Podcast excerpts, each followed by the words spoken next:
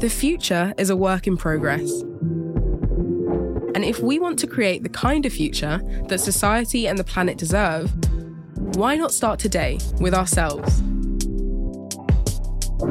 I'm Natty Kasambala, and this is Super Self. This series, I'll be taking you on a feel good journey, discovering the kinds of things that we can do to help us become the most super version of ourselves, both inside and out. From how we move and nourish ourselves to how we find our purpose and connect with something bigger. I'll be speaking to people from the worlds of food, fitness, spirituality, and beyond about their amazing work and stories so far, as well as the best ways we can all feel good well into the future. In this episode, I'll be looking at the importance of finding our purpose and how being passionate about what we do with our lives can contribute to an overall sense of well-being. To do this, I'll be speaking to Sharmadean Reid. Hey, nice, nice to meet you. Sharma. How are you? Good. Hi, my name is Sharmadean Reid, and I'm the founder of the Stack World.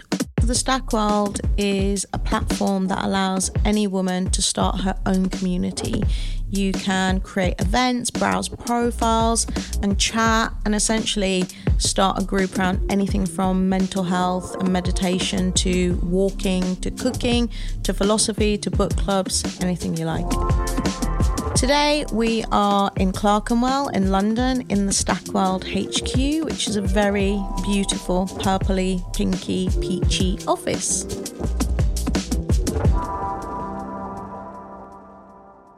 Okay, so I guess let's start with a pretty simple one or, you know, a general one. How important do you think a sense of purpose is when it comes to how we feel about ourselves? I feel like a sense of purpose is everything. Whenever I am not having a good time in life or when my mental health is low or I feel confused or overwhelmed, it almost always boils down to forgetting what my purpose is. So I definitely spend a lot of time doing documents and spreadsheets and lists and meeting people who help remind me what my purpose is. And how would you define purpose if you had to? Some people feel like purposes have to be really lofty, like mine is pretty lofty actually, so I don't know what I'm talking about. My purpose is to increase the GDP of the women's economy. I feel like women's economic participation is incredibly important to gender equality. To me, it's probably the only thing. But there are all these things underneath that stop economic participation. So that is my purpose, and that is probably what I'll be doing until the day I die. But also, purpose could just be living intentionally, it could be living authentically. Your purpose could be to make one person smile every day, you know? The act of doing that every day is going to make you feel better. so I think I would say it's probably what is that thing that keeps your, your optimum self, where you're being of service, where you're living and moving through the world intentionally. I think a lot of the time when we talk about purpose, we talk about discovering it and kind of finding it as well. Um, and I wondered if you had any thoughts on your own journey to kind of finding your purpose, but also how people can kind of uncover that for themselves? I have taken a very, very long time actually to find my purpose. And sometimes there is this belief that we should know at 23 what our life's purpose is, which is actually crazy. I'm 37 now, and it's only at 37 that I'm like, oh, okay, I think I get what my purpose is. And I also, the second layer of the purpose is the actions you need to take to execute on it to add a little colour to that, I always thought community building for women was a marketing exercise for my core business. As in, I'm selling something and I need to build a community to sell it. And what I realise now is the community is the product, and actually, I'm a professional community builder. and I have done that since I was 13 years old. I've always, you know, it's very Gemini of me. I'm always organizing things, starting things, hosting things. I'm always like, let's create a club, you know, or a committee, or there's always someone in your group who's always organizing stuff, you know, that would be me. And I feel like one of the reasons it took me so long is because I never retrospectively look back at what worked. My friend Tiwa Lola, she's an amazing life coach. She does this regular session, which is tracking your wins. I don't track my wins, which means that I didn't really see the things that had huge traction and success. So, for example, with my nail salon, WAH Nails, the nails as a product was incredible. Like we did the best nails, and the girls still do. But really, people were coming for the vibe, and they're coming for the community, and coming for the the fact that they knew that if they walked into that salon, they would meet like-minded women. And meeting like-minded women is what we did very, very well. We obviously did the nails incredibly well, but the nails come and go. The feeling lasts forever. So I would say, like, to help find your purpose, just kind of look back at the times that you've been really successful. It might have been that you invited everyone over to your house for a barbecue, and actually the food was terrible, but you were a sick DJ. You played the best music ever.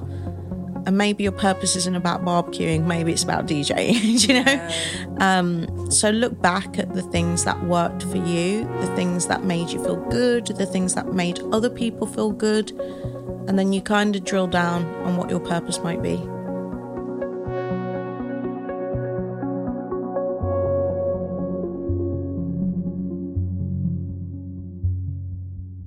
I think that's a really important aspect of like it's almost it's not necessarily always natural to kind of do that almost like informal performance review on projects or like I left this job for this reason but like what did I love about it? How can I move that forward? Mm. but that's super interesting. And I guess I was also intrigued to hear your thoughts on whether you think that your purpose is always aligned with what you do for a living even. I think my living is my purpose. I've definitely made a life and a work out of it. But I do have other ways of executing that purpose that I will probably pursue in my later years. So, if my purpose is to increase women's economic power, I could do that through a startup. I could do that through writing books. I could do that through designing policies. I could do that through having a restaurant. I could do any execution of that purpose. So rather than think about is my you know, work reflecting my purpose, I kind of think, what is the best way to execute on that purpose with the tools and the capabilities I have today? And you know, you'll find that people who are working against their purpose don't really enjoy their work. And if they just keep doing it for a long time, it makes them ill. it makes them stressed. It makes them physically ill, you know. The body keeps the score. My advice would always be to find work that aligns with your purpose. And if for whatever reason, you know, you might be doing a service related role, like my favorite job ever that I've ever had was a waitress when I was a teenager. I loved it. And I loved it because I liked serving people. And my purpose in that was just to always make you know, the customers felt seen and heard and get their orders right and give them a little cheeky smile and make them laugh. And, you know, you might be doing something that is just service related, but when I was 16, I was still living intentionally. And I think that's key. And you just inch closer and closer and closer to it. You shouldn't necessarily think, oh, because I'm not doing it right now, I'm never going to do it. You know what's really funny, right? I say this to people all the time, which is like, if that, you know, average lifespan right now in the West is like 70, 80, 90 years old. If you don't find your thing until you're 60, you still got a good 20 years of doing it. Mm. Like, it's a long time. like, it's a hell of a long time. Yeah. So, this rush that we have right now is something that I think needs to kind of just go away because the world we live in today, you're bombarded with images of everyone like smashing it. You know, I can't go on LinkedIn, depresses me. I'm like, oh my God, everyone's doing better than me. Depresses you. Yeah, I'm just like everyone's everyone's out here smashing it. I can't like yeah. look at this. Mm. What am I doing? Well, I'm not doing enough. But everyone's on their own path and own journey. So if it takes you 50 years to find your purpose, it takes you 50 years. That's just what it is. But the key thing is that You know, every day you're doing like a tiny, tiny little bit to figure out what that is. And it might be that you just need to stand still for a bit and let it come to you. I always think about a compass is like you can't find north if you're waving the compass around wildly, right? You have to put the compass down and watch it get slower and slower and slower until it shows you where north is. So sometimes you just have to be still. But I do believe that everyone has it within them the timeline is irrelevant and how you define it is irrelevant as long as you're living intentionally every day.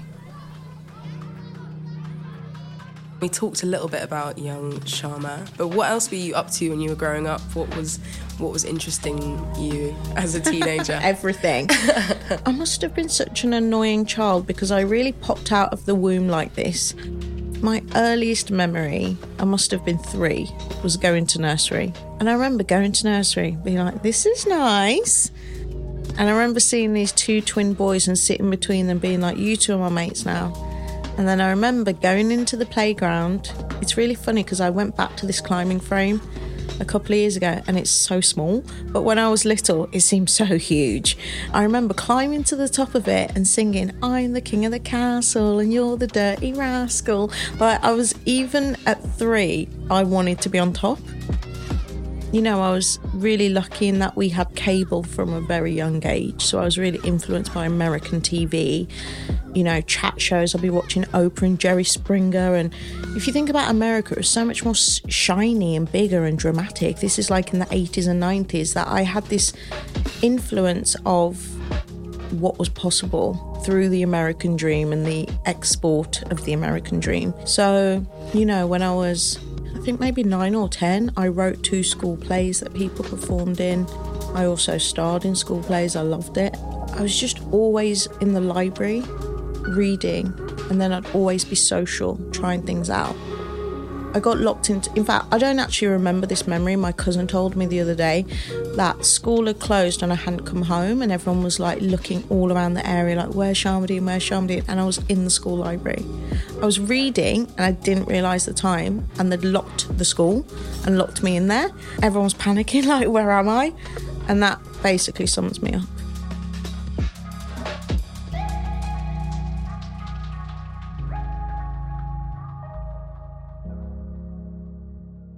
Did you have any career plans at that point? What did you kind of see yourself becoming? When I was little, again, this is totally from American TV, I wanted to be a lawyer because of LA law. And you know, all those, there were so many courtroom dramas. Yeah. I was like, I want to be a lawyer. And then, you know, actually, I didn't just want to be a lawyer, I wanted to be a lawyer for children, which was really weird. I think children, you know, I've got an 11 year old son now, very highly empathetic, sensitive people. I remember wanting to be a lawyer for children who were being abused by their parents.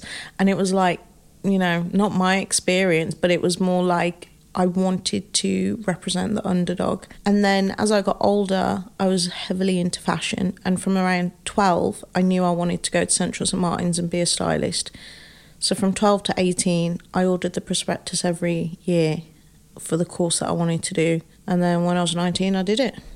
I'm a big believer in like preparation and research. So from 12 to 18, I was reading Vogue cover to cover every single month. I would use my pocket money, my waitressing money to buy magazines, and I wouldn't let myself skip a page. I would force myself to read every single page because I'd be like, there's something on that page I'm going to learn. I wish I had the time to do that now because I'd be a fountain of knowledge.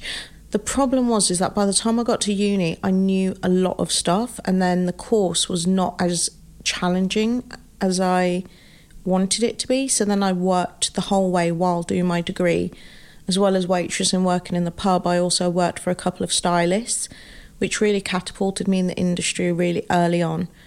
But because I'd done all of that groundwork, it meant that the launch was easy. So I think there's a lot of like information gathering that people can do to actualize their purpose and their dreams. The social media addiction right now, which I'm just as bad at, is like every time you're scrolling, you're not actually building knowledge. You're getting information, but not knowledge. And, you know, the acquisition of knowledge is going to be more and more precious as everyone can be an instant expert with Google. So, do the deep work, even if it's just one hour a day or one hour a week. But like, what can I do with this hour to increase the knowledge in the fields that I want to be in to make me a true expert? Because then you'll be indispensable. Could you tell us a bit more about WAH Nails and the kind of inspiration for that part of your your journey? I just wanted a nail salon to get my nails done for free. That was it. like, literally, I want stuff, and if I spend a lot of money on things, I'll think I should not be wasting my money. I should build it myself, and that's ultimately what it is. Like, I was spending a lot of money to get my nails done. I was like, I can have a salon, but just because of the way my mind works, I created an entire brand and entity around this salon, and I ended up never getting my nails done because I was too busy running the business. but it's the same with the Stack World. It's like I want a place where I can create and find community. I'm spending a lot of time on social media.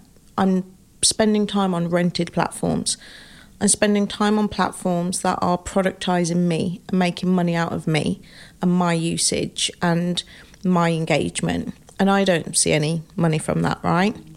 And let's say, God forbid, something happened to me, you know, your income immediately stops because you're not, you know, posting, doing influencer stuff or whatever. I was like, how can I create a product that allows me to build meaningful communities? Because that's what I need right now. WAH was an incredible data gathering business. So I started when I was 24. I understood how to create a consumer facing product, which I'd never done before. I'd only ever done consulting before. But also, I've had have employed probably over 100 women there, and then we had thousands come through our doors. So try and put yourself in the position of a, a business that has one hour FaceTime with a customer while holding their hand like you learn the most intimate conversation, like what's going on in someone's life. You really learn it in a nail salon. So I've realised through talking to these thousands of women over the last decade, like what their needs are, what's holding them back, what their confidence issues are, what their childcare issues are, their economic issues. So I just kept feeling like I wanted to do more than paint their nails. And the big problem in salons is that if you work in beauty and you do it out of college, let's say 21, 22, and you do nails for 10 years, it's very difficult to increase your income because a manicure is a manicure, a manicure is around £25 or £12, or it's never going to double in price, but living costs double. Obviously, you're older, you don't still want to be earning the same amount of money. So I found it very difficult as an employer to truly like live my beliefs around women and economic empowerment when I know full well I can't pay a 40 year old nail artist any more than I could pay a 21 year old because that's the way the economic model works.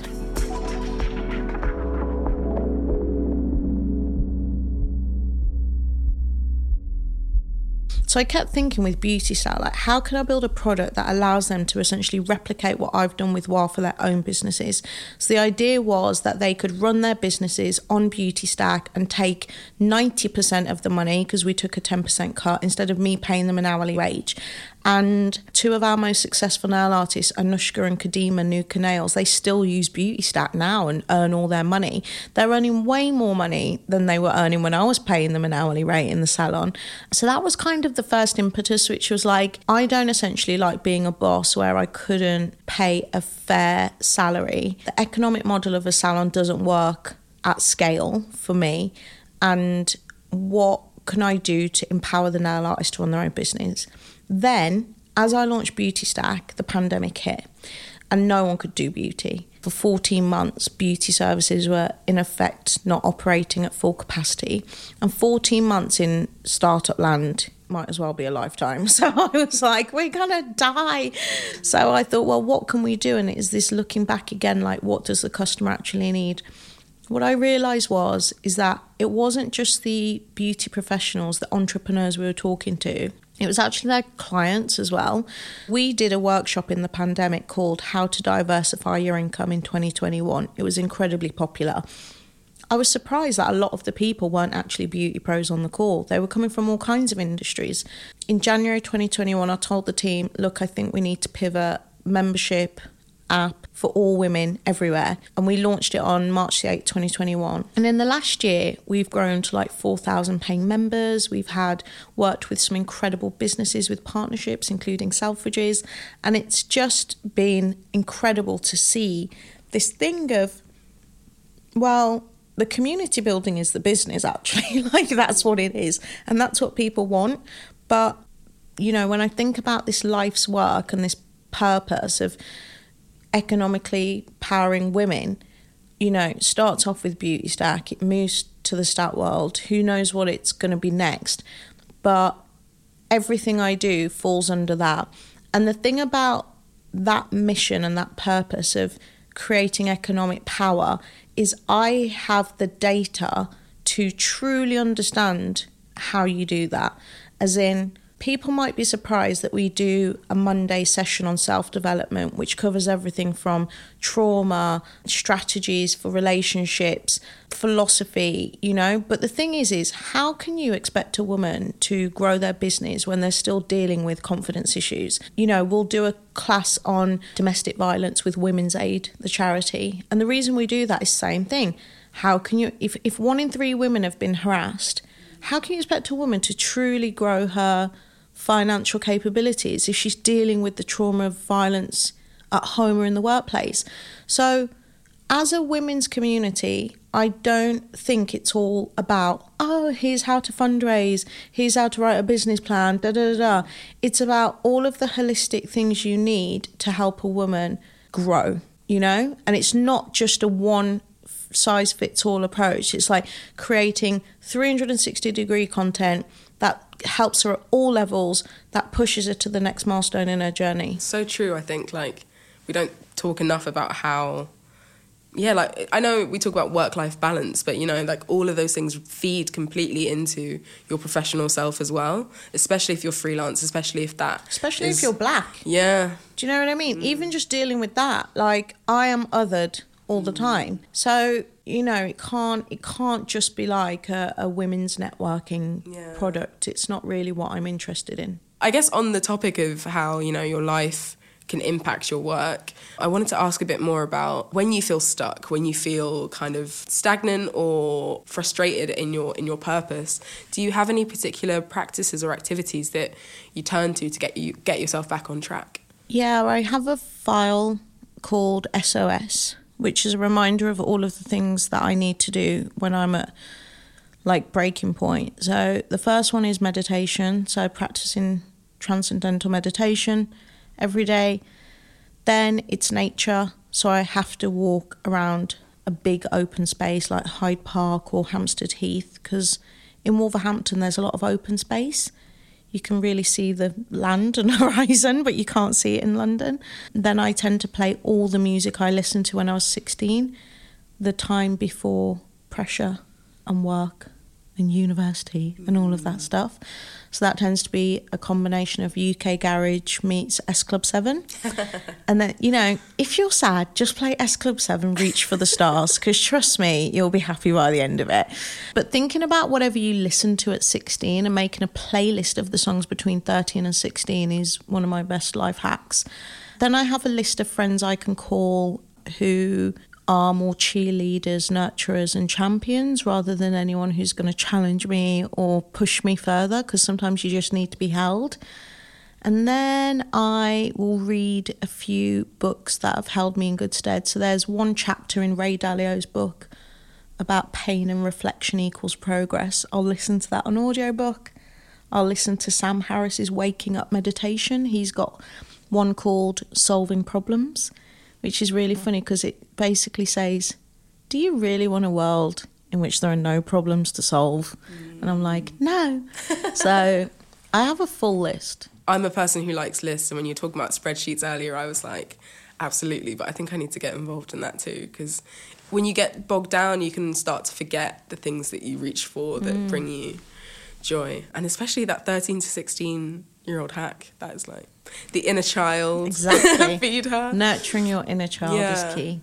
So, talking about new challenges, you've obviously had a career where you've kind of continued to take on and like pivot.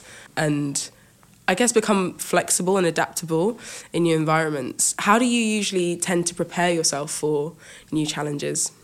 Very badly, actually. Whenever I'm thinking or experiencing a new challenge, it's the most painful process for me. I can only liken it to this is what I have to visualize because I'm a really visual person. I think of when that caterpillar is going to become a butterfly and that bit in the cocoon when they're squirming around but they're trapped. And it's like uh i need to get my wings out but this is painful. And then essentially like they're wriggling out of it. And when i'm having a really tough time i think do you know what? I'm just wiggling out of the chrysalis or whatever it's called, the wrapper, butterfly wrapper, because um, that wiggling causes the friction, and the friction is painful, and change is painful, and I have to revert to all of those SOS tactics that I mentioned because I think that every new challenge really propels you out of your comfort zone. And you just have to remember that there's bigger things out there for you. Like, I'm always like, the universe is testing me right now, but it's up to me if I want to pass or not. Yeah, and I think it can feel hard as well. I feel totally the same. I find it really hard to be like I always call myself like a newborn at mm. something.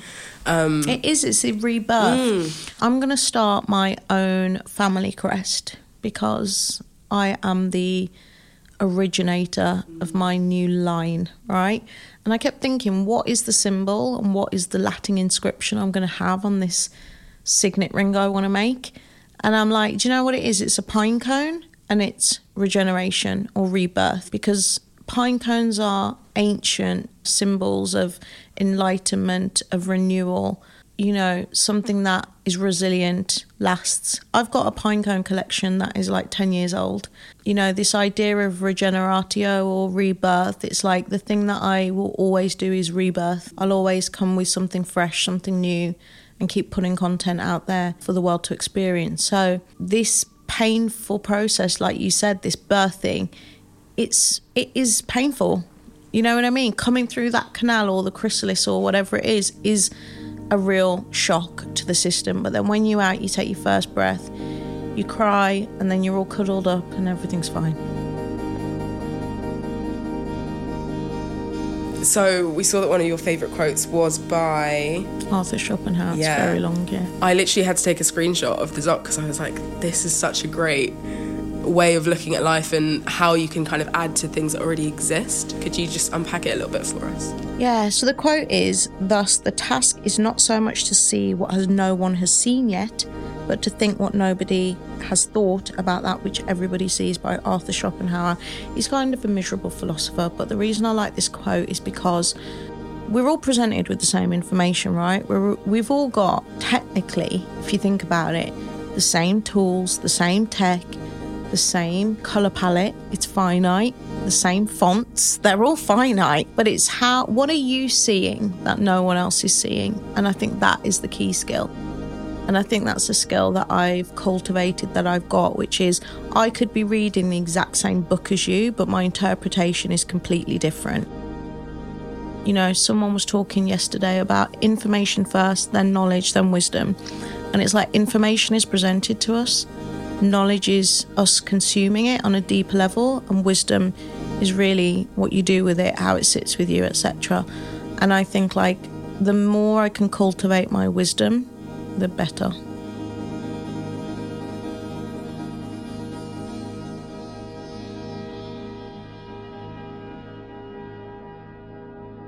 That's so true. And I think sometimes people, you almost feel a pressure to have wisdom first or just to be creating and innovating from something that has never existed rather than like having a fresh perspective on what is out there if that makes sense yeah i'm totally not like a innovator what i do is apply existing models to new audiences like nail salons have been around for ages, but I just made one for cool girls. That was literally that simple, that basic, and then the application of making it look more like an art gallery or a nightclub than a salon.